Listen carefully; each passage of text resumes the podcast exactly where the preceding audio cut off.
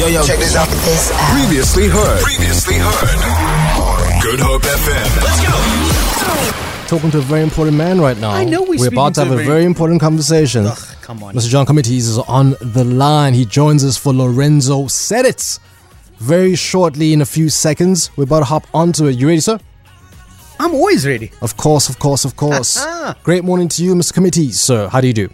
Thank you. Good morning. Thanks for having me on your show. Thank you so much for joining us, good sir. I'm going to get the show started. Let's go. Oh, I was get, I was getting a little too fancy for my own good. I'm gonna get the show started just right, just right. So, Mister Darius is on the line. Let's go. Lorenzo Said It. Good morning, Chairman. How are you doing? I'm very well. I'm very well, Lorenzo. Thank you for having me. Awesome stuff. I missed you the other day when I visited the uh, the offices.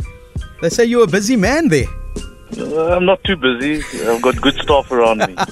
Amazing staff. Amazing staff. Loved the atmosphere in the office as well. It was nice to finally see where all the magic gets done. But there's something that I've always been dying to, to, to actually ask you. Where did this dream for Cape Town City F C start?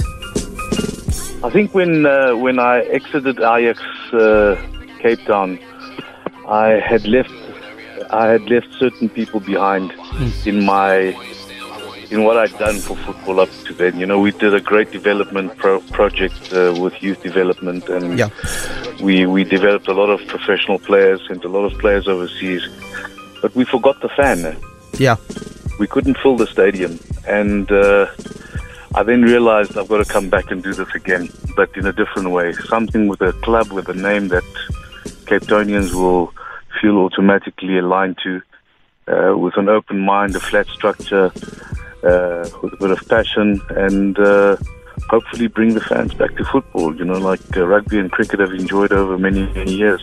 Yeah, and definitely. Give them an experience and something to to look forward to, to support. Yeah. Well, you speak about development, um, and something that I learned about a while back is the Cl- Dream Club one hundred. It hasn't been happening for, for the last two years because of COVID. And I have this funny feeling that this year could be the biggest one we'll see ever. Yes, it's, it's a fantastic program. You know, there's there's four hundred clubs in the Western Cape. Yep.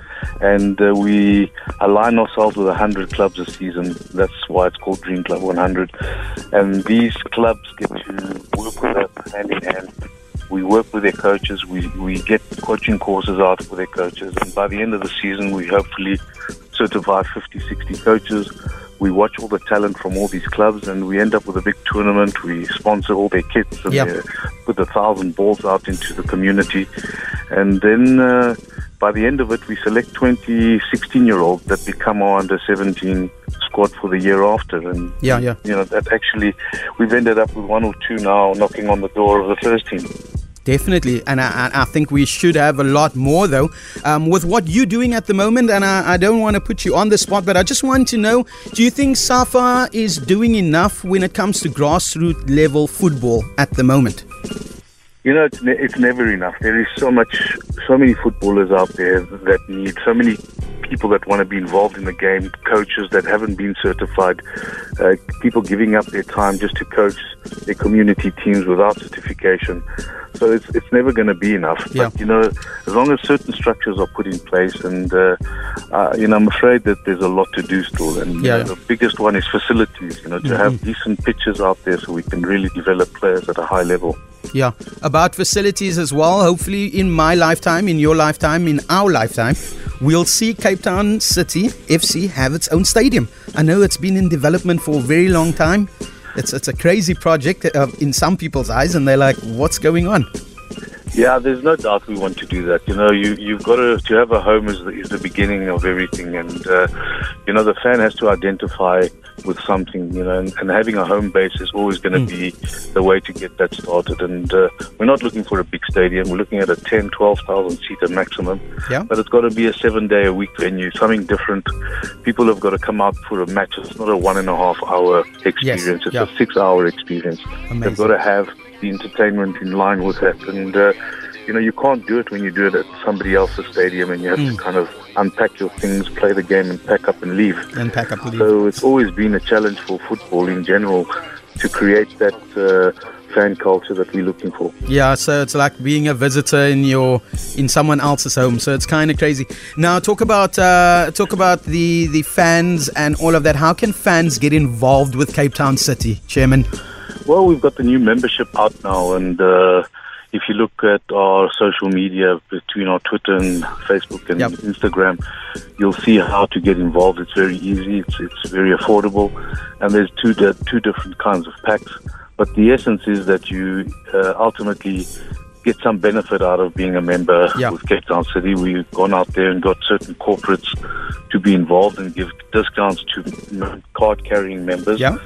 And, uh, you know, that that uh, list will grow over time. And so, you know, you kind of, if you're a Cape Townian and you support the club, you know, you could be going to the nearest uh, fast food or uh, yeah, yeah. going to change your tires for your car, and you, you, you benefit discount from all these things. So it's, it's, it's some kind of return for being loyal, you know. Yeah, no, definitely. I am sold by it. I'm going to sort mine out in the week.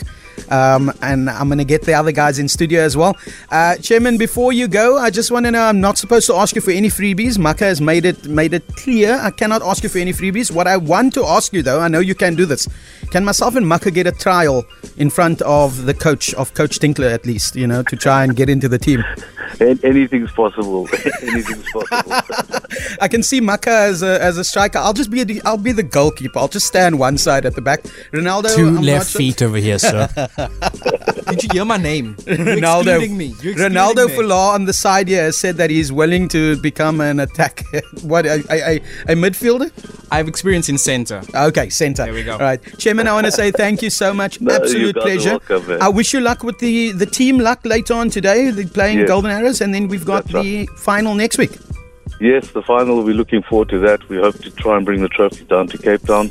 Awesome. And uh, yeah, so we're looking forward to that. Lovely. Thank you so much. That's the Chairman of Cape Town City F C, John Comitis. Lorenzo said it. Yo, yo, check this out. This Previously heard. Previously heard. Good Hope F M. Let's go.